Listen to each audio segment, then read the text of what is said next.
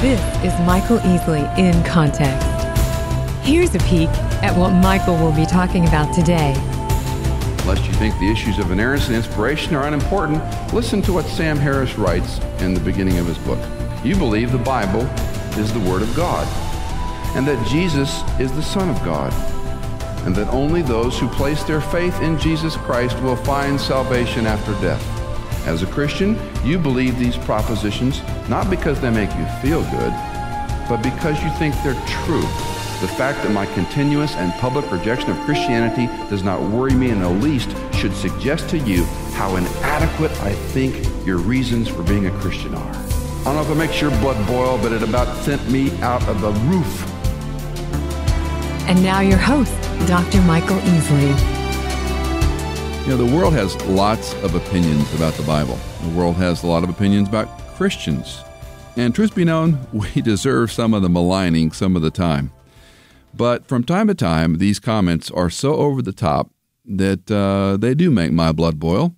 Maybe you agree with them, and maybe you're somewhere in the middle. In recent years, Sam Harris, Mark Lilla, and most notably Richard Dawkins have said some pretty powerful things against the Bible and against Christianity. In fact, let's listen to Richard Dawkins talking about God and the Old Testament. The God of the Old Testament is arguably the most unpleasant character in all fiction.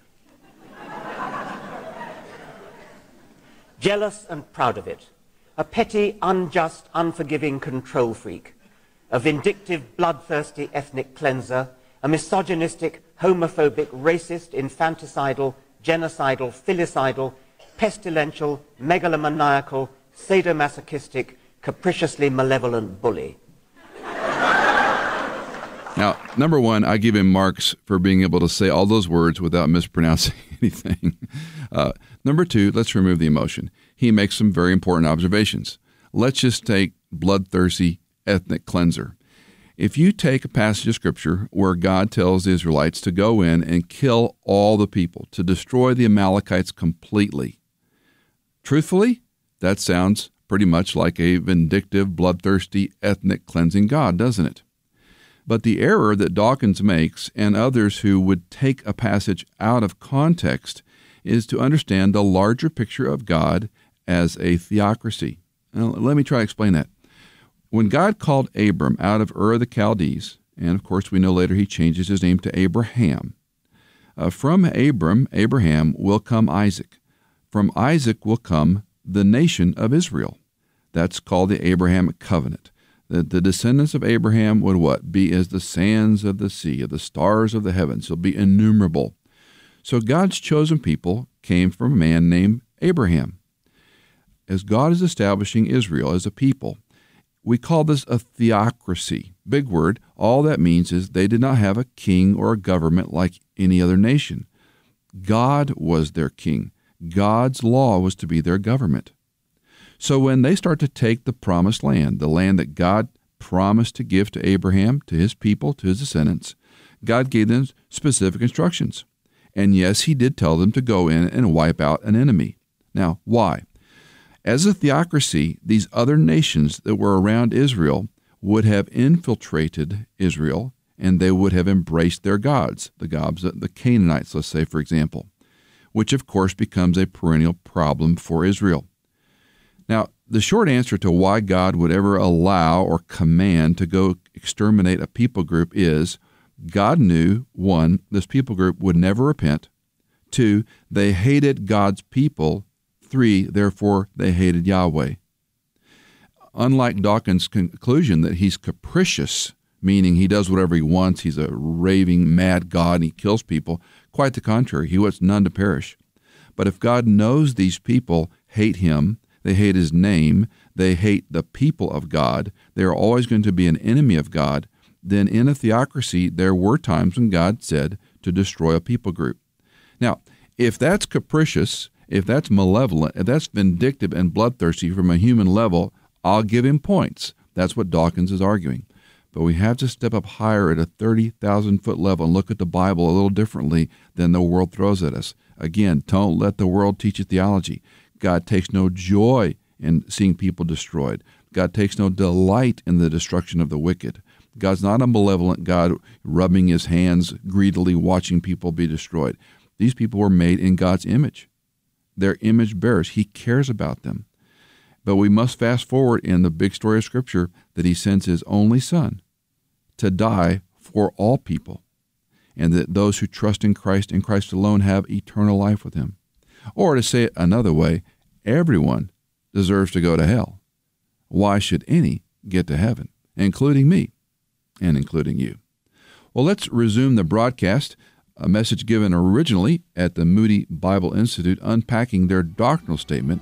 And let's continue looking at why we believe what we believe about the Bible, how we got the Bible, and how we understand it today.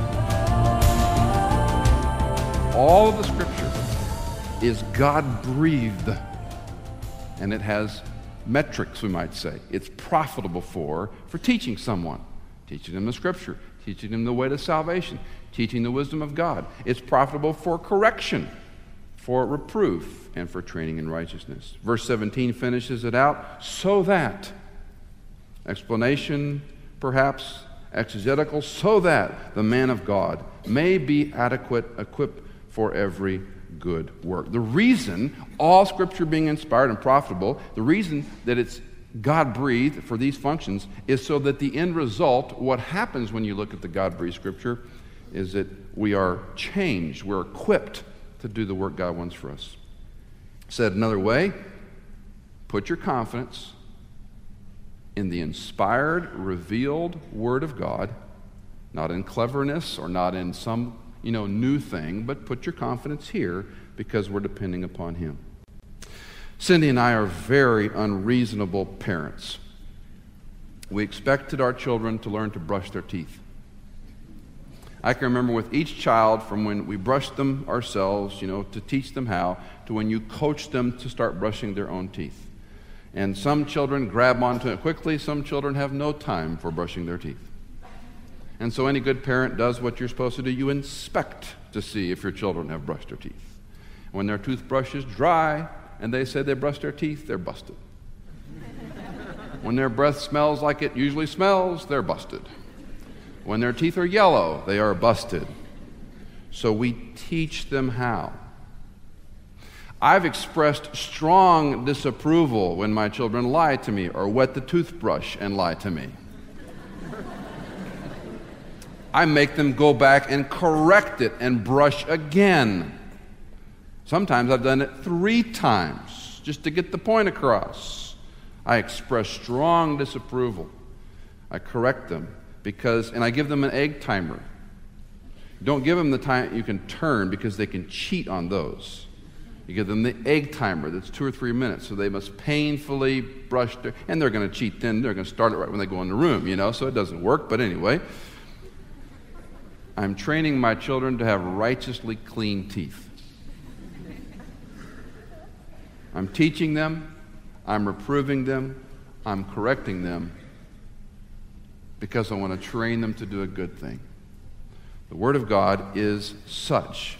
If you are in a Sunday school context, if you're teaching young people, adults, men and women, others, if you are a receiver of this, are you teaching it correctly?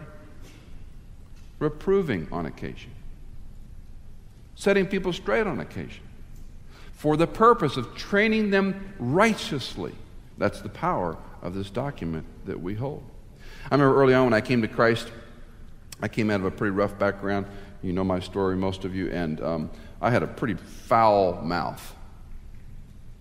And my Christian friend, who really helped me and discipled me, and I didn't even know what discipling was in those days, upbraided me one time when I said some four letter word. He just turned around and upbraided me. And I said, What difference does it make? And he quoted Ephesians 4:29 to me, "Let no unwholesome word proceed out of your mouth." He corrected me.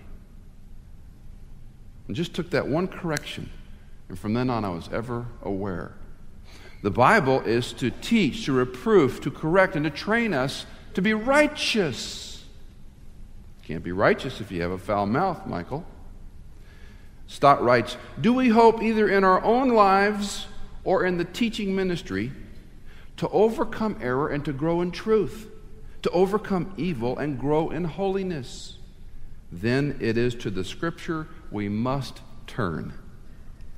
For the Scripture is profitable for these things. Why we believe what we believe is not important, it's crucial, men and women that you know what this Bible says to you and to me. The second verse in our doctrinal statement is from 2 Peter chapter 1. Turn over there. Context is also important here. I'd like to read verses 20 and 21. 2 Peter, a little bit over to your right, 2 Peter 1, verses 20 and 21.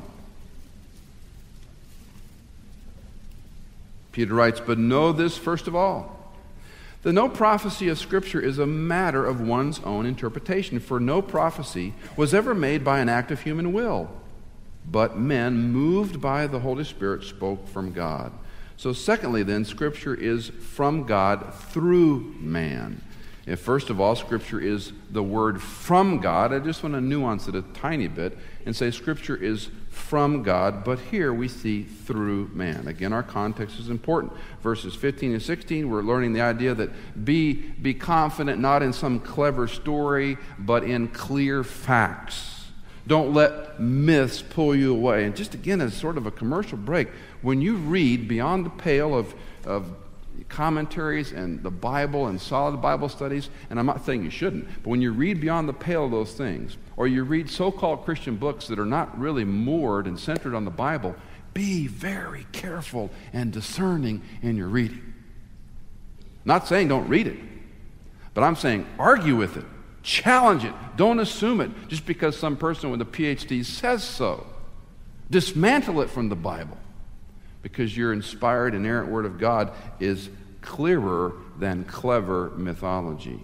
Now, Peter saw the transfiguration. That's the context. He was one of the three James, John, and Peter. And when he saw the transfiguration, a number of things occurred, and that's to what he references here. He was an eyewitness of the majesty or the grandeur of Jesus Christ. It's a great passage to study if you haven't studied it in a while. To see this transfiguration before them. And thank God for Peter and the questions he asked, because those are the questions we all want to ask.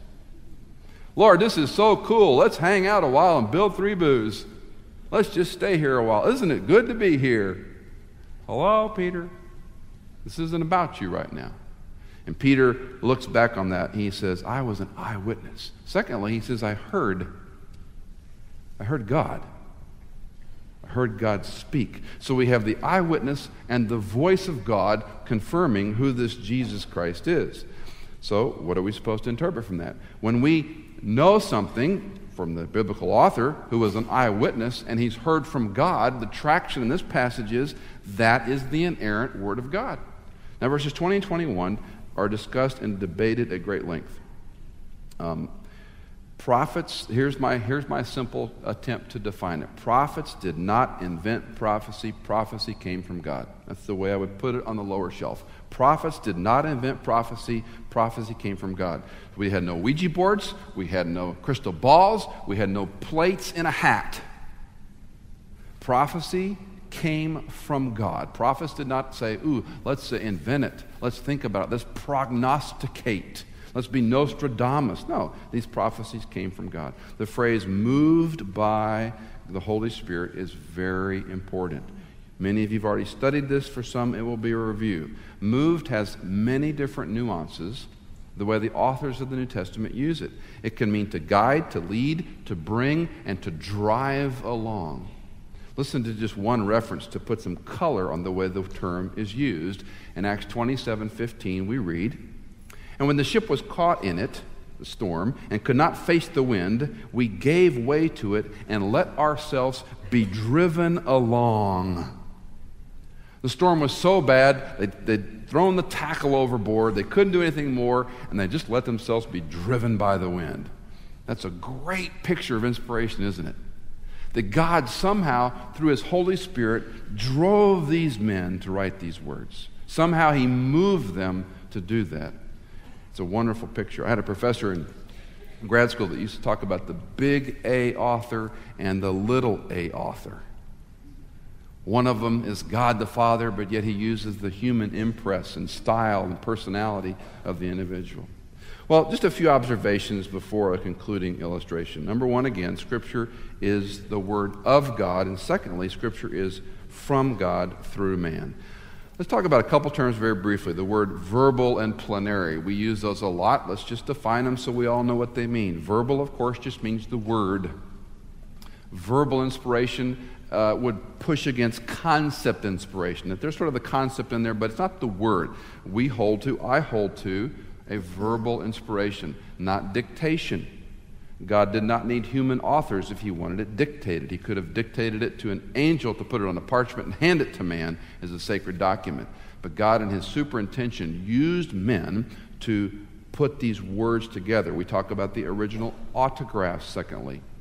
Those were what you can envision Paul or his amanuensis scratching those words on a parchment, Isaiah scratching them on a scroll. Those autographs were inerrant. And by the way, when you study textual criticism and how we got our Bible, your Bible is so accurate. I mean, the, the, handful of problems and challenges would fit on a couple of pages of this Bible. If you put them all together, a couple of pages. We got an incredibly reliable document that we hold. So, verbal and autograph. Thirdly, the word plenary. We say verbal plenary inspiration. Plenary is a fancy word for full, for that concept of all of it. Uh, Paul's writings sometimes are vilified. Many people will say, oh, that's Pauline, which is really odd to me. Um, by the way, here's a real interesting test for you. When people attack part of the Bible, and I don't want to just glom and say liberals who attack the Bible because many people we would call conservative no longer hold to the doctrine of inerrancy. Very few seminaries and Bible colleges in the U.S. hang on to a verbal plenary inspiration. Most of them have moved away from it very subtly but very clearly. And what they will say is, they'll say, well, uh, because Paul held this harsh doctrine, it must not be inerrant. Now, think about this for just a moment. When did the people who attack inerrancy ever attack, well, God really isn't loving? We're not supposed to be merciful and kind. We can't trust that passage because that's an Old Testament passage about mercy. And so we compartmentalize our use of the doctrine of inerrancy and inspiration to attack something we don't like. See what I mean? Seldom where a person who is against an inerrancy and inspiration attack something they like in the Bible. They only use it as a whetstone to sharpen their issue that it's too Pauline or it's too New Testament or some other ridiculous statement. When Peter endorses Paul's writing as God's word, when the New Testament apostles hand those letters to us, this is not Pauline, men and women. This is God using Paul to give you and me a book. This is God using Isaiah to give you and me a book. This is God using Moses for Moses' authorial leadership. This is God using David as he wrote a psalm, a lyric, a hymn. So don't just run away with the, the sort of the notion that, oh, well, it's to this or to that. Uh, verbal, plenary, all of it.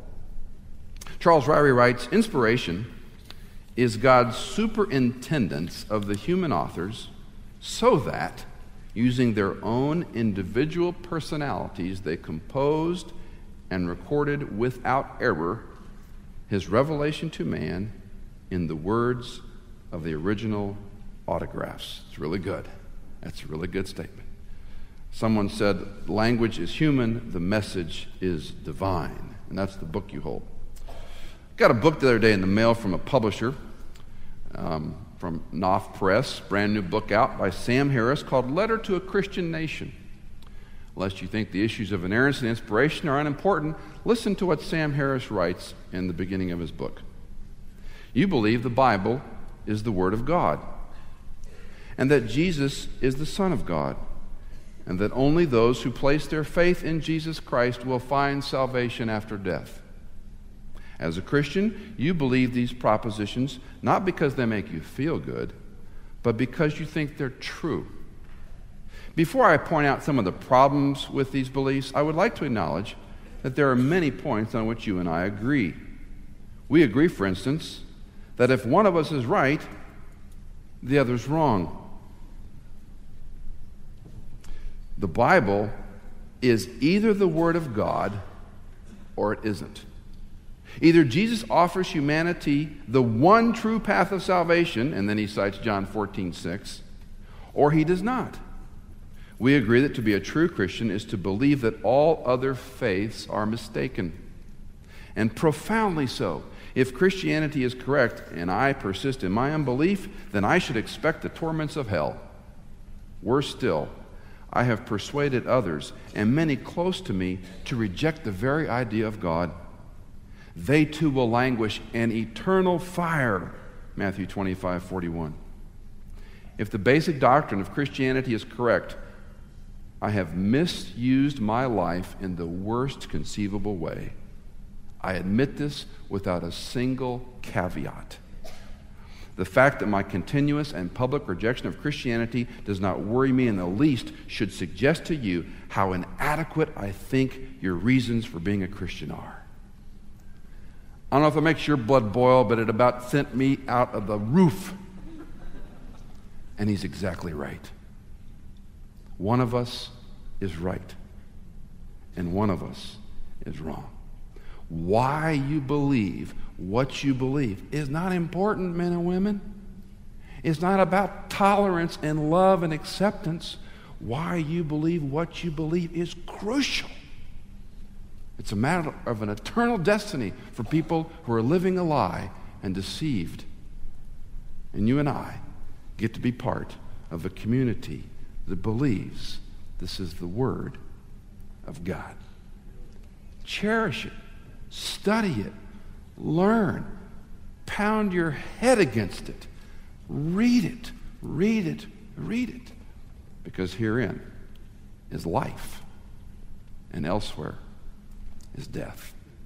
Our Father in heaven, we thank you that you revealed your word to us in a book we carry around and put it on an electronic device and read it on a computer and mark it up in a hand version.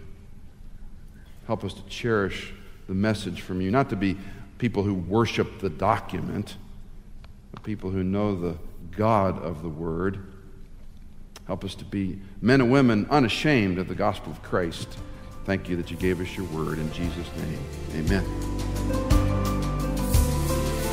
I believe it was Spurgeon who said, No one ever outgrows the scripture. It widens and deepens with our years. My good friend Ron Rhodes has a marvelous website called Reasoning from the Scriptures, Reasoning from the Scriptures, and he writes, No one is born an atheist. People choose to become atheists as much as they choose to become Christians.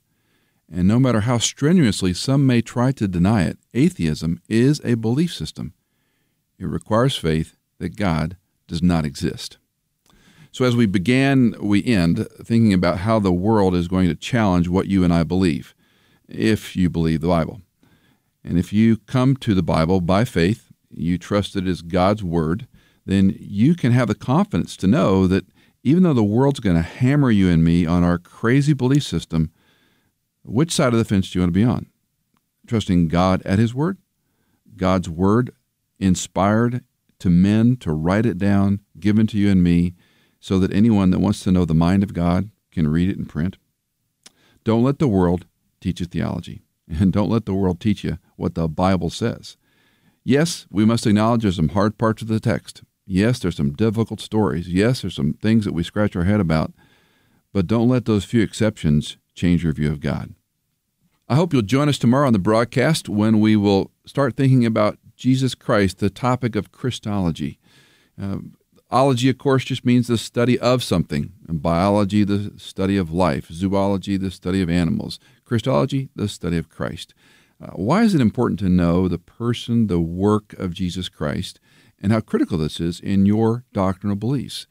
In one way, you might say this is the most important one, although I hate to say one's more important than the other. But what we believe about Christology is very important the person and work of Jesus Christ. I hope you join us tomorrow on the broadcast. We'll look at Jesus, the name Christ, the word Messiah, and a whole lot more. This is Michael Easley in Context. Thank you for listening to Michael Easley in Context.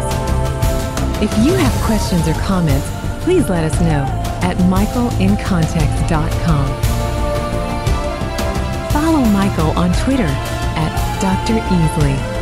Thank you for listening to Michael Easley in Context.